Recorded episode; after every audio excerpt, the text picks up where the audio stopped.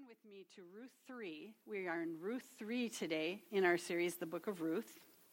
And while you're turning there, I'd like to tell you a little bit more about Pastor Steve and me.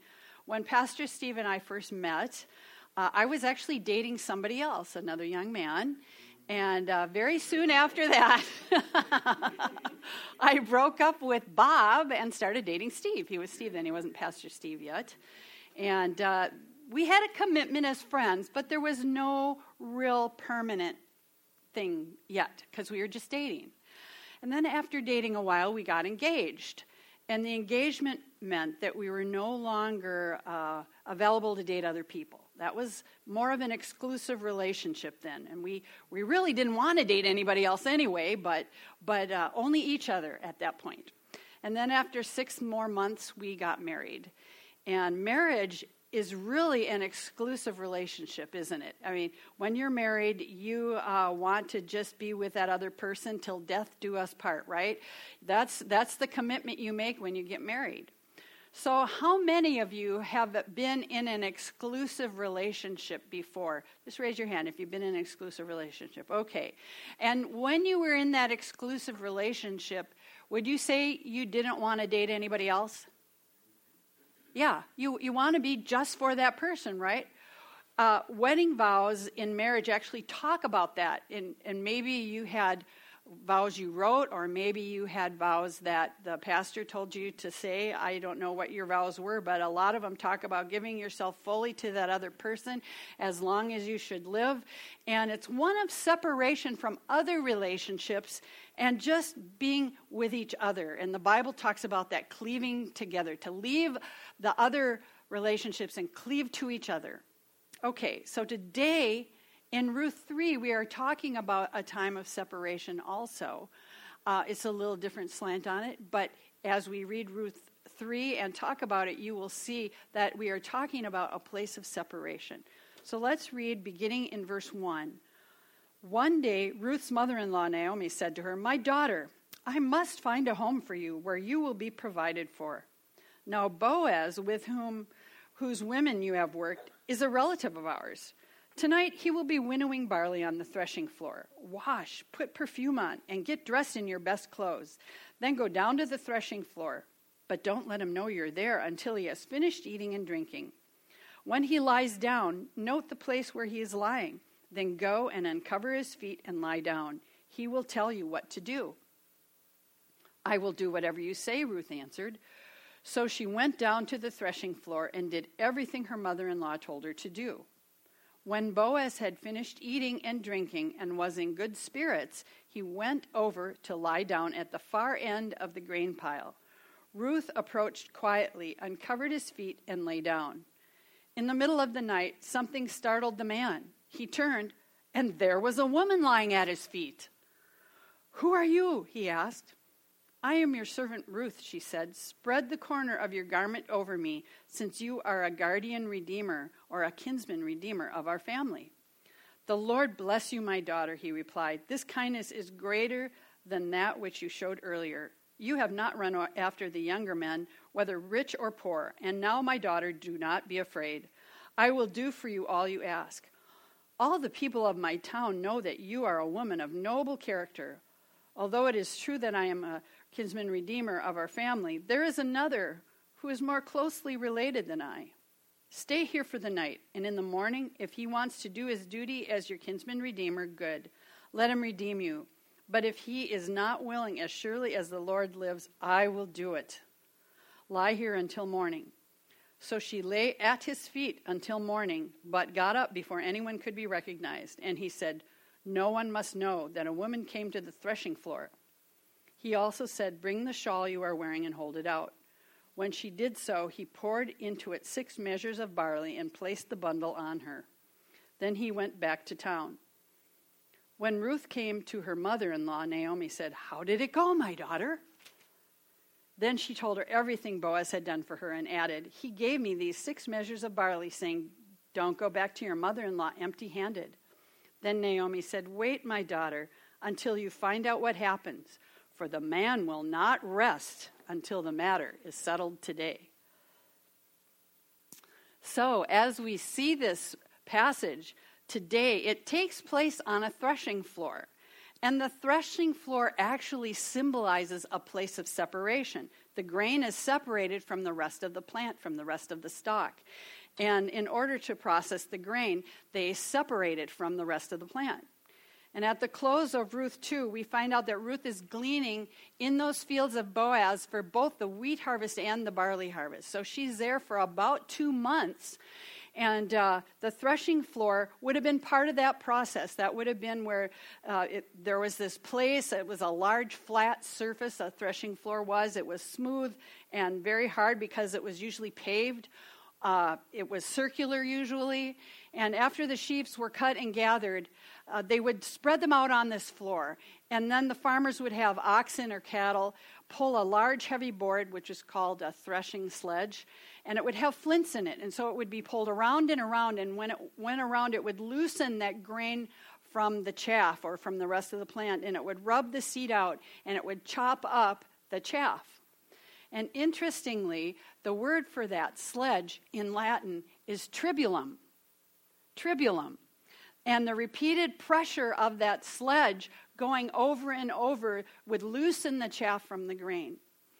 In Isaiah, it talks about these sledges. Isaiah 41 15 said, See, I will make you, and he's talking, God is talking to Israel here, into a thresh, threshing sledge, new and sharp with many teeth.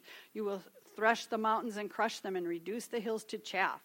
So uh, it's, a, it's a symbolical thing that's used as well as a real thing that's used and it had sharp metal pieces or flints, as we read here in Isaiah. They were attached onto the bottom of the, the sledge. And then the, they would cut that stalk and grind it down, uh, reducing the stalk, except for that, that grain that was there, into what is called chaff. And it's interesting about that word tribulum. It means to rub or turn. And this word is also found in other historical accounts. When you Google tribulum, it, will pull up some stuff. And one of them talked about a tribulum or a property tax that was being imposed on these people, and it was to show them that the uh, people in charge were in charge. It would be like showing them that they were ruling over them. So they imposed a tribulum to weaken those people. And when we go through trials or tribulation, God allows these to loosen the moral chaff on us. And it's not to crush us, but it's to just take that time of separation to remove off of us the stuff, the spiritual chaff uh, that is in our lives.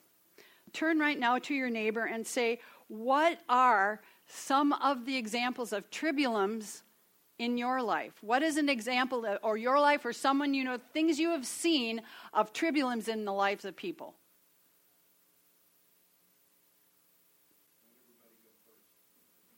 Anybody have an example of something you've seen in somebody else's life of his tribulum?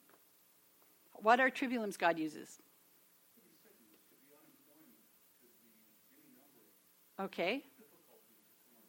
So I'm sure you're all thinking of things that has happened in your own life. And uh, yeah, there, there those things that God uses, and sometimes we look at them and say, "Why is this happening?" But but God is saying, "I'm using this to make you more into the image of Jesus Christ." And someday, with that theme of the harvest, with that theme of of uh, separation, Jesus spoke of it in the time of tribulation. And tribulation and tribulum are from that same root word in Latin. And uh, Matthew 13, 38, and 39 said, The field's the world, and the good seed stands for the people of the kingdom. The weeds are the people of the evil one, and the enemy who sows them is the devil. The harvest is at the end of the age, and the harvesters are angels.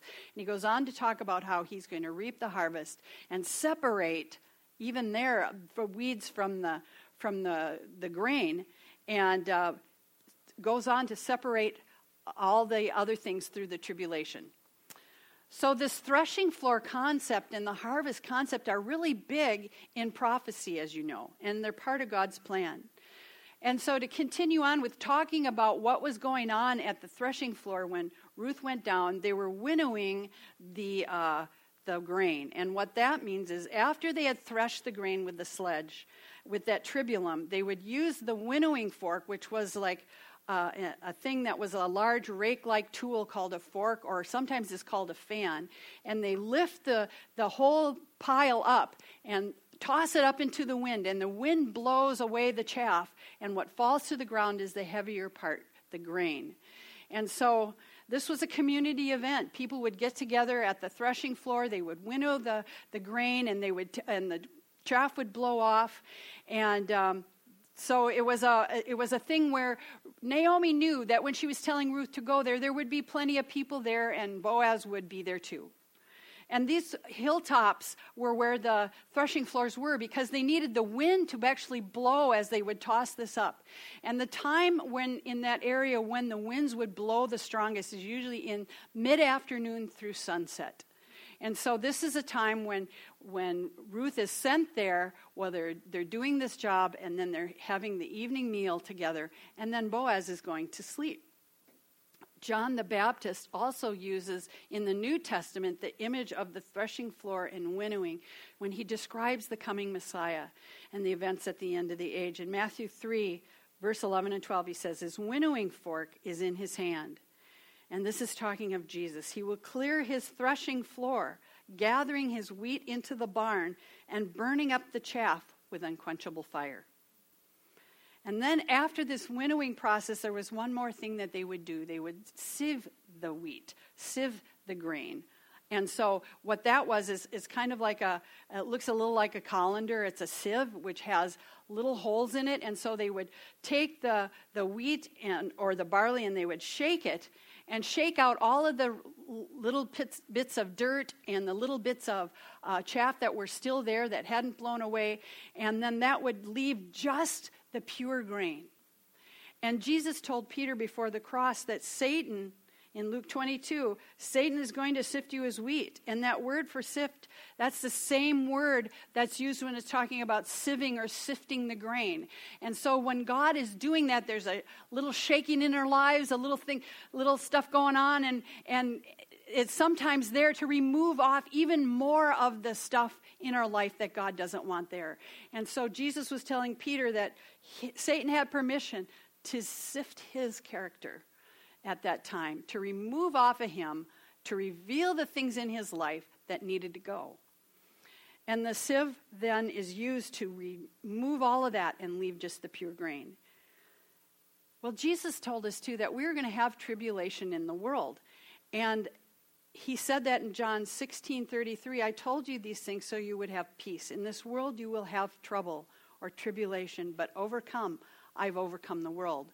So that tribulation that puts pressure on us, that um, the trials that repeatedly rub us or or put pressure on us, and the shaking that goes on sometimes in our life, that is there by God to remove the chaff, to remove the junk.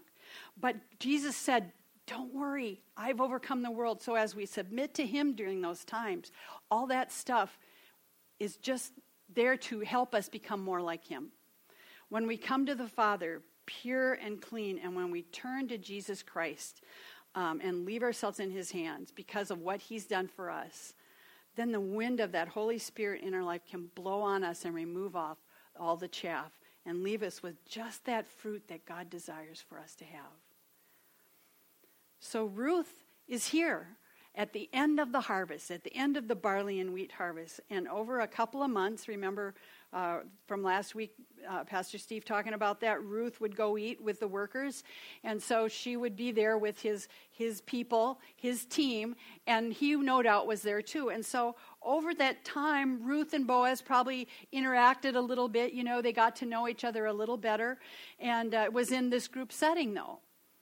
And then the thing that Naomi is telling Ruth to do now, to go down and to basically uh, come and, and be there at night uh, when Boaz lies down to sleep. It sounds a little risky to us, doesn't it? It sounds like, what? You know, you're kind of wondering, in our culture, that would not be a cool thing. We wouldn't do that. But at that time, and how she's telling her to do this, it's actually a very acceptable, culturally appropriate thing. And the request that Naomi is telling Ruth to ask is an honorable one. And you can tell here by reading that Ruth actually respects what her mother in law is asking her to do.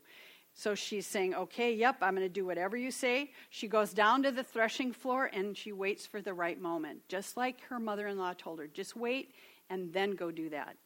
So the threshing is done, everyone eats a good meal together.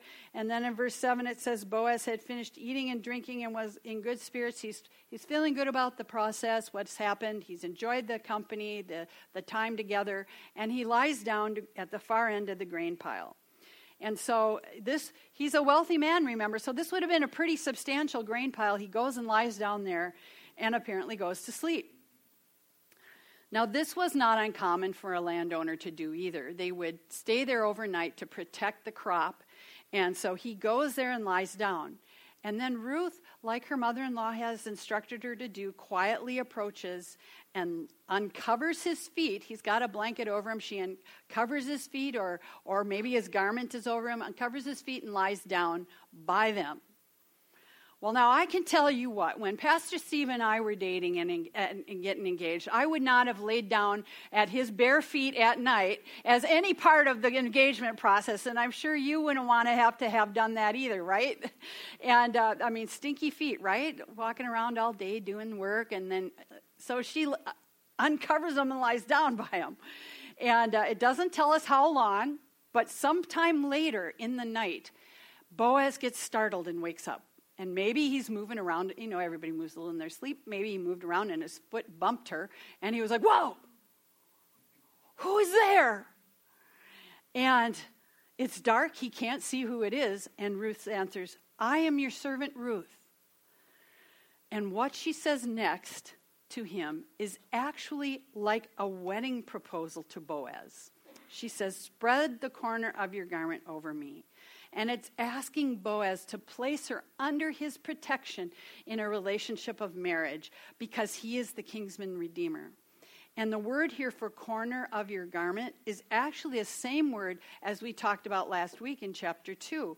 Ruth 2:12 says, "May you richly be rewarded by the Lord, the God of Israel, under whose wings you have come to take refuge." That word in Hebrew kanaf means covering, and it can be translated wings or or hem of garment or corner of garment. It symbolizes covering or protection. And security in Ruth 12, he's talking about security in the wings of the Lord God of Israel. In this chapter, chapter 3, Ruth is talking about the security and the protection of marriage. The same words used in Ezekiel when God is speaking to Israel about a marriage covenant with them. Uh, he's saying symbolically, it's like a, you are my people. It's like it's like a covenant of marriage. And he's saying that i spread the corner of my garment over you and covered you. And so god speaks of this same kanaf word talking about his relationship with israel. And then god talks to us about the end time and it uses this word in malachi 4 1 and 2 it talks about how the end of the of the age the day is coming burning like an oven. All the proud yes all who do wickedly will be stubble or chaff and the day which is coming shall burn them up, says the Lord of hosts. That will leave them neither root nor branch. But to you who fear my name, the Sun of Righteousness will arise with healing in his wings, with healing in his kanaf. It's his protection over us. Healing in his wings means there's healing for everything that we have gone through, everything we have had to deal with in our life. When we come to be with the Lord Jesus Christ at the end of our, our lives, or when we are raptured, that time God spreads his protection, his comfort over us, and there's healing in that. And there's even healing now in our relationship with him, as he is our protection, he is our covering. So Ruth asked Boaz to cover her with the hem of his garment. And this symbolized she would be under his protection in the protection of marriage. And Boaz, he's like, it sounds like he's just blown away. He can hardly believe it. He says, Wow, this kindness or this loyalty is greater than anything you've shown before. This, this shows more favor on you than ever before. And he's honored and surprised by this request for marriage. Uh, he, he accepts it, but he ha- says he would have assumed that she would have preferred a younger man, basically. And you haven't gone after younger men. Like, like that's what he would expect, you know? And this means Boaz is probably older than Ruth. You know, he's probably several years older than her. And and he's even though he's a wealthy man, he's not yet married, but he had sort of discounted himself as being someone that he, you know, would marry someone like Ruth. And sometimes there are plans for us, and even though they seem to be off in a distance, Uh, we don't see how they'll come to pass yet, but God is preparing us and preserving us for that time. And God was keeping Boaz for Ruth. He was keeping him for when Ruth would be there. He wasn't married because God had Boaz set apart for Ruth. And there are blessings and people in our life that are not yet revealed for what they are. Just think about that. We may not even know these people yet, but God has a special blessing or a special relationship waiting for us for just the right time and the right place. Had Ruth not gone to Bethlehem, think about that. What if she let herself be talked out of going there? Had she not followed what God had told her to do, she wouldn't have the blessings of God in her life that He had for her. Is there an area of your life that you can think of today? Something's not yet revealed, but you know God has spoken to you about it and you're seeking God for it. Is there something out there that you still haven't seen yet? And I would encourage you today that just like Ruth, just like Boaz, trust God and follow Him. Be separated from the hindrances of the past and go forward in Jesus Christ because God has that thing for you. Just wait and trust in Him. So Boaz accepts the offer of marriage and he praises Ruth for who she is. He says, Wow, you know what? In the town gate, all talk of you is good. Uh, you are a virtuous woman, you have a good reputation. And so um, she must have been noticed by the people in the town. Remember, we said this is a smaller town, maybe about 200 people, and all the talk about her is good. She's a, she's a woman who is following God, and she has a good reputation. The people in the town gate where the rulers and leaders would go and talk about matters are saying, Well, that Ruth is really an awesome woman she is helping Naomi. She's really selfless. She's really giving of herself. And so the talk of her is good. And, and Boaz says, Wow, you know, this is great. You are doing the things that God has put in front of you to do. You, are, you have a good reputation. And while we wait for our moment, while we are waiting for the thing that God has for us, when God has spoken to you about a thing in the future, when God has put a thing within your heart, the desire of your heart to see Him do in your life, don't just sit and wait. Ruth didn't sit and wait. She did what God put in front of her to do each day. And she didn't say, It's beneath me to go glean. She said, I can do this. And so she did that day after day for, for two months until God revealed the next part of the plan. And we need to wait and do what's in front of us to do and not allow the waiting to jade us or make us bitter because God hasn't answered that prayer yet. We need to wait on Him. Ruth had a good attitude. People noticed her, and so did Boaz. And Boaz had certainly thought, well, I'm a little too old to marry her, but what an awesome woman. And uh, he was so happy, I think, to accept that offer of being the kinsman redeemer of the offer of marriage. But then he throws kind of a little wrench in the deal. You know, it's kind of like a movie, right? You know, girl meets boy, boy likes girl, girl says about let's get married, and then he says, oh, wait a minute, verse 12. There's another relative closer than I. Uh, sorry, I'm going to have to go talk to him first. So he's an honorable man. He says, I'm going to go talk to the, the closer relative and see if he wants to redeem. And if he doesn't, I will. So he's excited about it. So Ruth spends the rest of the night here, there, and it's an innocent thing. It's a public place. There's no hanky panky going on. But just to make sure nobody thinks there is, she leaves early in the morning and heads home. Uh, but not before Boaz blesses her with six measures of grain and sends her home. Now, six measures of grain would have been like six seahs, which would have been about 60 pounds. It says he put it on her. So he probably took the shawl, wrapped it up, and stuck it on her back, and she walking home with 60 pounds to, of grain. How cool, you know? What a blessing. So Ruth returns to Naomi. And what's the thing Naomi asks? It's the question every mom is going to ask their daughter after a date. Well, how did it go? How did it go? And so she's saying, Tell me about your date. So I can just imagine. And if you were the mom or the mom in law, you'd be excited to hear all those details too, wouldn't you?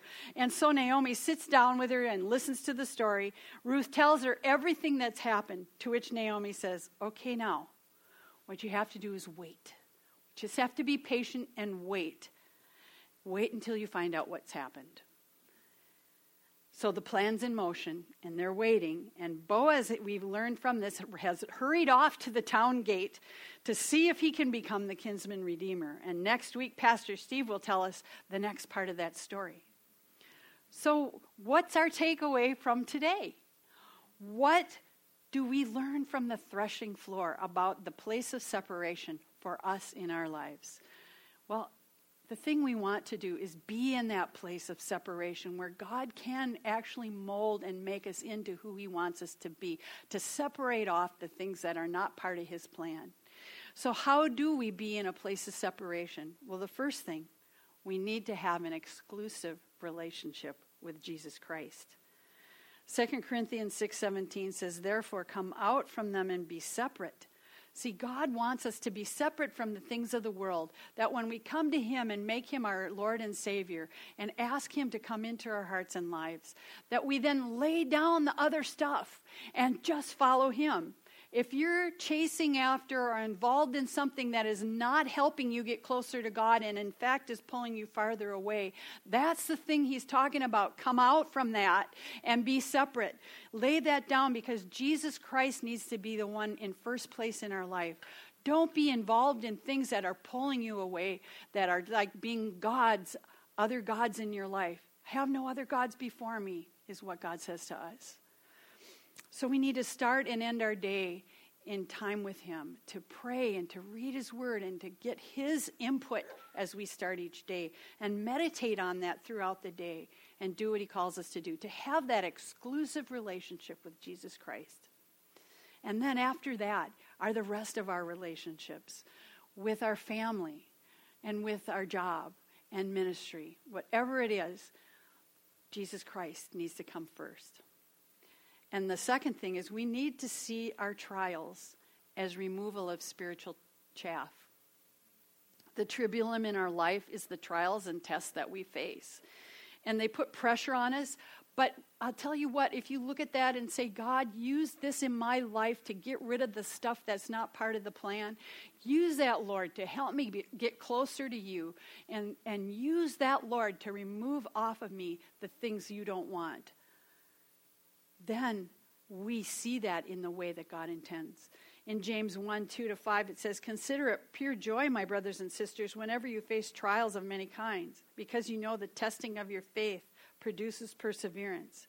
Let perseverance finish its work so that you may be mature and complete, not lacking anything.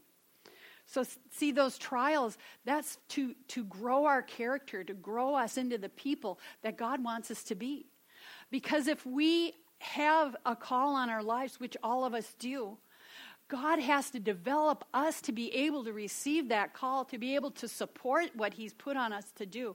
And part of that's going to be that tribulum coming across every now and then to remove the stuff that's not right. When you're in those times, just look to Jesus and ask Him for the guidance and wisdom to get through. And ask Him to remove anything that's not honoring to Him. Ask Him to help you be more like Jesus Christ. Ask Him to remove any attitudes or behaviors or even ideas and plans that are not from Him. So have that exclusive relationship with Jesus Christ. See the trials as removal of the chaff. And then, third, allow the Holy Spirit to shake off anything that hinders that winnowing of the wind of the Holy Spirit, the shaking of the sieve of being in His presence, is designed to remove anything in us that's hindering us or holding us back from what He's designed us to do.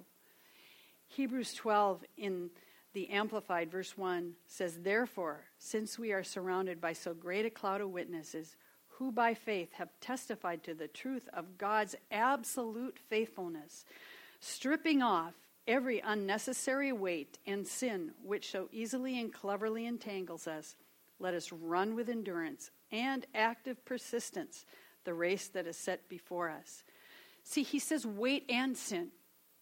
Because sometimes we can be doing some really good things, but God says that's not for you. That's not what I want you to be doing right now. You know, you got to lay that down too. I want and and these can be things that are even ministry things, but if God has not called you to do them, and you are doing them, you do not have his provision, you do not have his power. And, and they are actually holding you back from the real call on your life. So, as God reveals these things to us, as God shows us and tells us, I want you to lay that down, I want you to move on from that. We need to be willing to do that. Allow that Holy Spirit wind and winnowing in our life, sieving in our lives to remove off anything that is not of Him. James 5, 7, and 8 then says, Be patient, then, brothers and sisters, until the Lord's coming. See how the farmer waits for the land to yield its valuable crop, patiently waiting for the autumn and spring rains. You too be patient and stand firm, because the Lord's coming is near. So we need to patiently allow Him to work in our lives. We need to say, Lord, I allow you to change me into the image of Jesus Christ. See, God's not going to do it if you're holding back and hanging on to stuff. You need to allow Him, release that stuff to Him. And today, just like Ruth, we have a kinsman redeemer in Jesus Christ. And He's calling us to that threshing floor to be with Him, our bridegroom, our kinsman redeemer.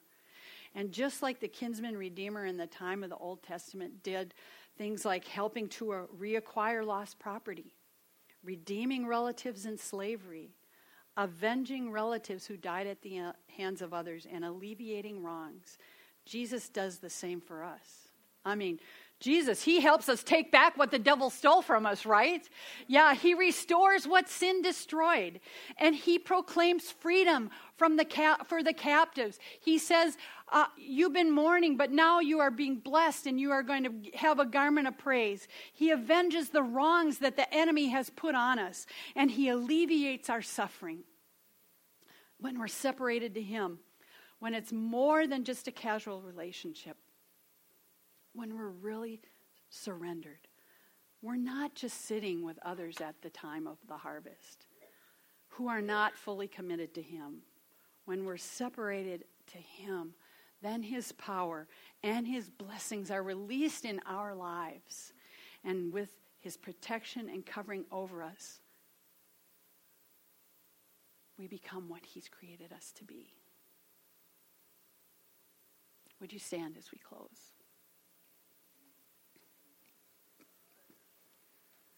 See, God provided a way for each of us to be restored to Him. And He provided a way to recover what the enemy stole. And some of you in your lives may say, Yeah, the enemy has stolen things from me, and I want to recover those. And the Lord has said that is who He is to us, that He recovers the things the enemy stole. He will remove off of us the stuff that the enemy has tried to put on us, that chaff of sin and he will restore what sin has destroyed in our life. Jesus said in John 10:10, 10, 10, "The thief comes only to steal, kill and destroy. I have come that they might have life and have it to the full." And that's what we're claiming in our lives today, that we have that full abundant life because Jesus Christ has died on the cross and has our salvation.